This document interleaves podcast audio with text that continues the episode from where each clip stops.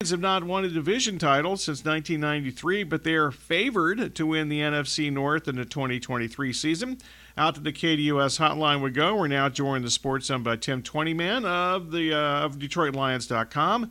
And Tim, always good to have you. Of course, the Lions won eight of the last ten games in 2022. As I mentioned, they're favored to win the NFC North this season. Do we believe in the 2023 Lions?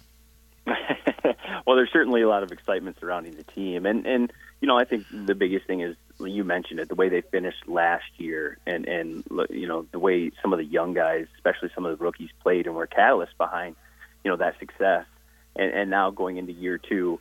Um, you know, those guys are, are core pieces, you know, as well as I do that, you know, players usually take that biggest jump from year one to year two. So there's a lot of excitement certainly around the team. And, and look, when you look at the landscape of the NFC North, that's the first time in 30 years you don't have a Hall of Fame quarterback in, in Green Bay.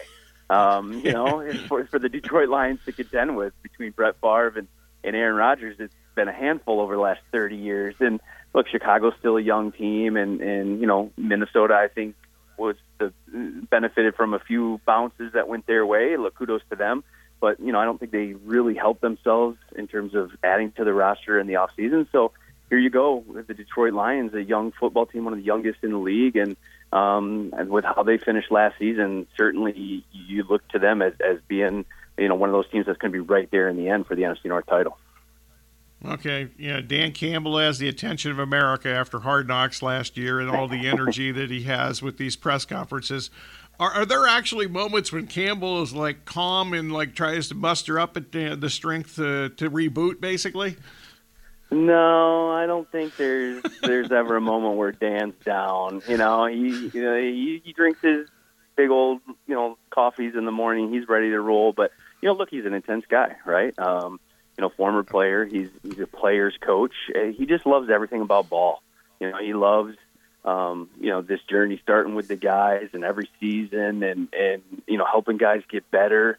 Um, and that's just Dan Campbell. And so, no, he certainly um, doesn't need anything to get motivated. Let's just put it that way. That would be true. Um, I want to start with uh, the player personnel talk, though, with the offensive line. Rarely do I do this, but they deserve it.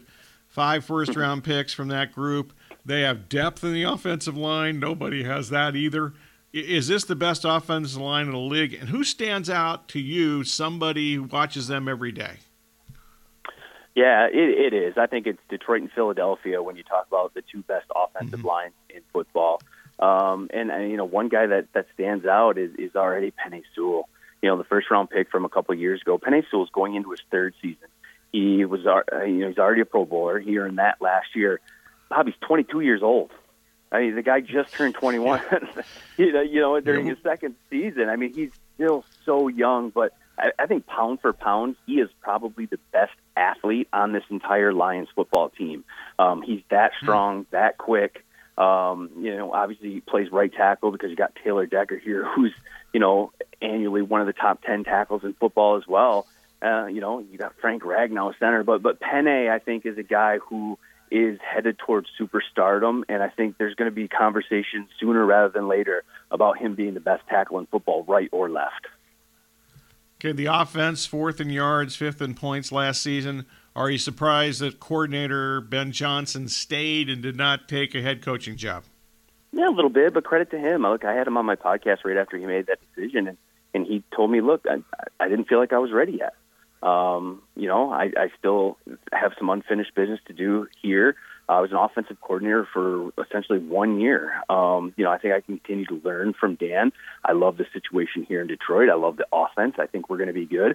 He mentioned the offensive line as being, you know, something, you know, fun to come back to. But look, credit to him. You know, sometimes guys, you know, there's only 32 of those jobs, and sometimes, you know, they don't come around often, and, and, and guys jump at them. But if you take a bad bad one or you're not ready for it, it might not come around again. So credit to to Ben for being like, hey I just don't think it's my time yet. I, I, I want to keep getting better um, as an offensive coordinator, as a coach, learn under Dan um, and how he's running this thing and building this thing, how he's turned things around so quickly. Um, and you know, kudos to him, and and certainly Detroit Lions fans and every player on on that side of the ball is really happy that he made that decision because I think he's one of the bright young minds of football. What specifically stands out to you that he's done to make this offense better and get the most out of the personnel?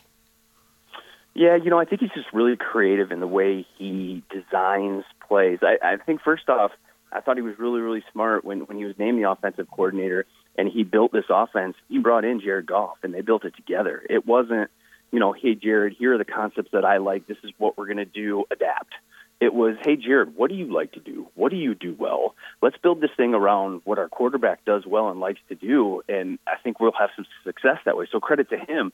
But I think also he's just really, really creative in the way he designs um, plays um, and the way he comes back to a formation but gives a different look. I think the Jets game is a perfect example. You know, that play with Brock Wright, the 49 yard or 51 yard touchdown right there in the last minute that won the game. He ran that play in the first quarter, same formation, and he watched the linebackers, you know, stuck out to the flat on the other side. And so he called the same formation, saw the same defense, but this time went back to Brock Wright, the tight end on the backside, leaking out and so I think that's where the creative nature is. is you know, he kind of just sat on that, waited till he saw it again, and then boom, you know, reacted to what the defense did. And I think we see that time and time and time again. And obviously, it's, it's fun, creative, getting Penei Sewell passes for a key first down against the Vikings, and and you know, utilizing some trick plays and some fun stuff. But I think just overall, he's he's really, really one of the, the top young creative offensive minds. Tim Twentyman of the uh, of DetroitLions.com curling the sports zone. Okay, on to the quote skill players.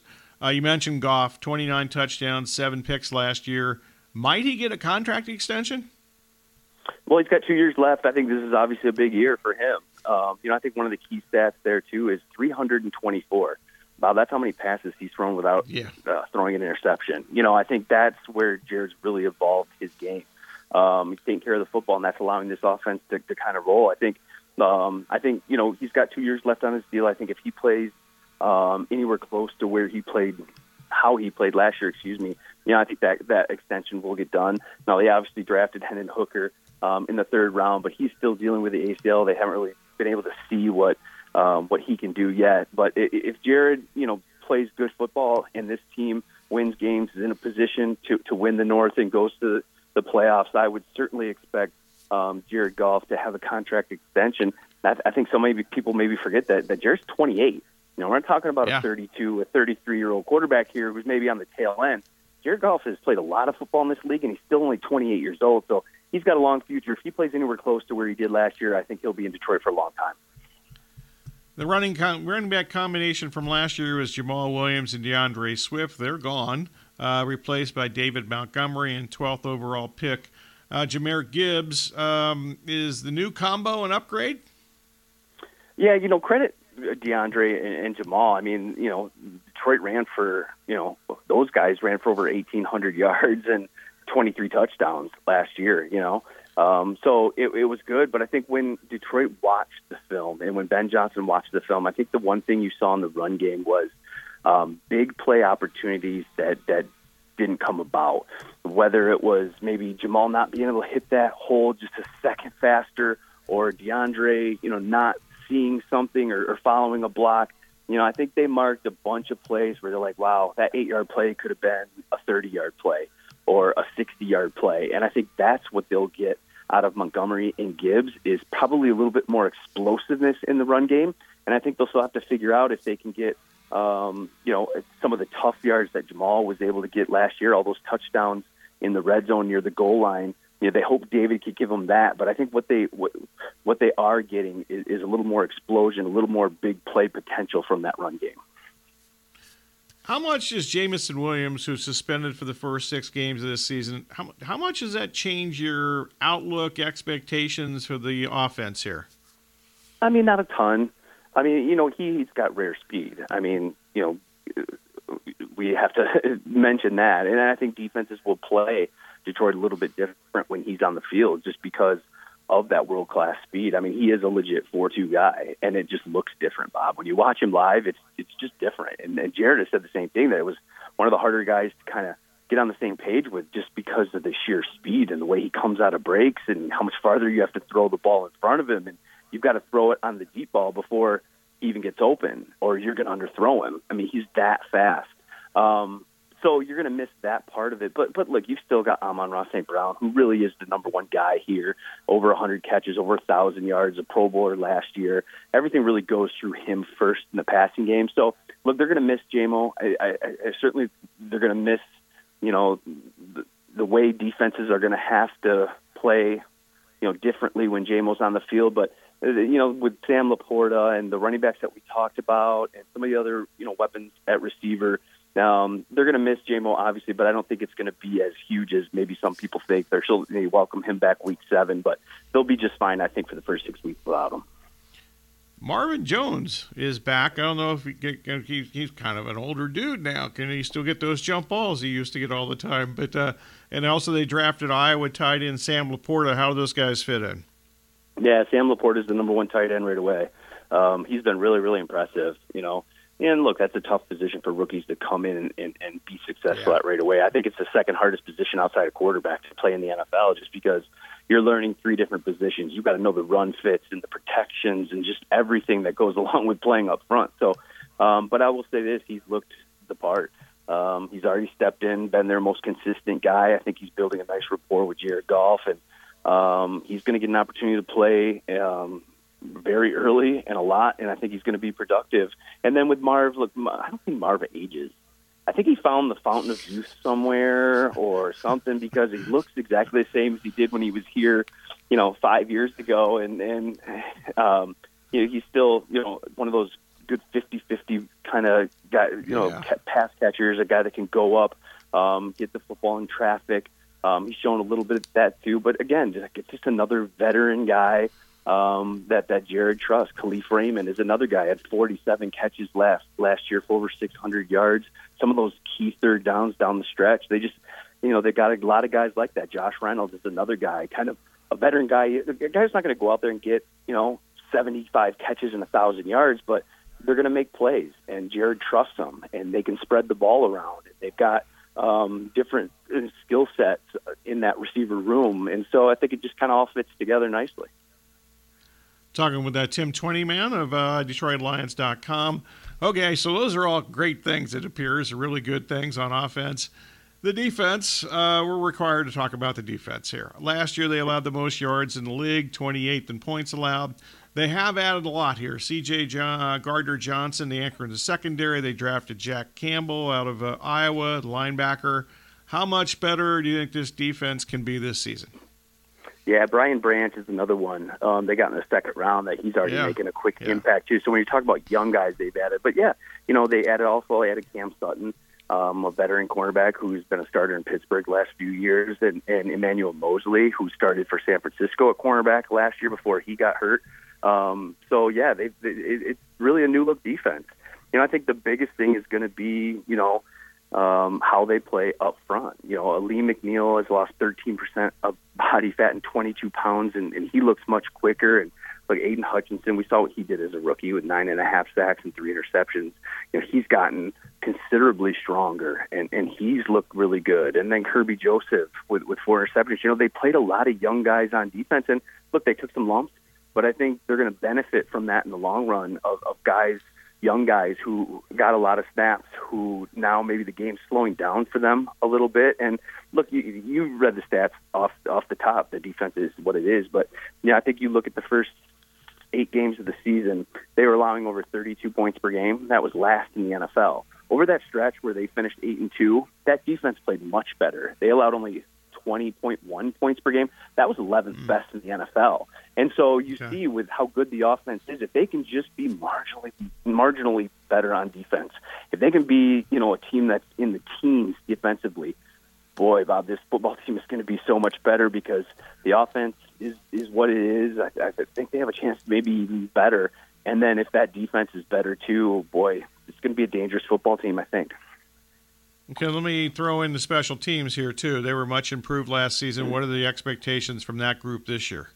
Yeah, kicker competition. You know, Jack Fox is one of the best punters um, in the league. Got an extension uh, last year, and, and and you know, obviously, you know, one of one of the best ones in the game. Um, cover wise, they're good, but it, the kicker battle is really the biggest thing with special teams between um, um, Parker Romo, who last played in the XFL but has a huge leg and then Riley Patterson, um, who played in Jacksonville last year, lost actually the job here in Detroit out of camp to to Austin Seibert, uh, but went to Jacksonville, kicked made 30 out of 35 field goals, including a game winner in the last second there in the playoffs to, to help the Jags.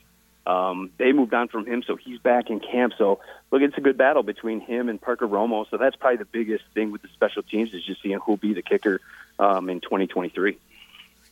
Okay, so let's assume the Lions win the division. Who's most likely to make a run at them? Oof. You know, I, I, I feel even without you know the quarterback situation, I, I you know Green Bay still has some young weapons offensively. Um, that defense I really do like. I, You know, I think in the end it'll still be Green Bay um, if, if, if Love can, um, you know, just manage the offense, not turn it over. Um, you know, keep things moving. I think defensively, you know, they're one of the better teams in the NFC, and so you know, I think when it comes down to it, I think it'll still be kind of Detroit and Green Bay right there in the end. Okay, so the 2023 Lions, the consensus win total is nine. Uh, I'm sensing over nine wins here from you. Yeah, And you know, I think I think there'd be some disappointment in Allen Park if this wasn't uh, at least a ten-win football team, and, and you're talking about really meaningful games at the end of December that could, um, you know, mean a division title. Um, I think 10-11 is probably internally the expectations here, just with what they have in the landscape of the division. Tim, great talking to you all the time. Um, I, I, think we both know it's it's really painful to watch some not good teams. So I'm happy for yes, you that it, it, looks like you're going to be watching, going to be watching a really good team. I'm going to be watching it too. I'm, I'm, going to be covering a team that is not favored to win any game this season of their 17. So, hey, uh, I've been so, there, and you know, you guys had a run there, yeah. and you know, sometimes you yeah. gotta kind of got reload, and that happens in the NFL. I've, I've been there, it certainly, is, Bob. It is a painful experience. Okay, Tim, I appreciate it. Have fun. Thanks. All right. Have a good one.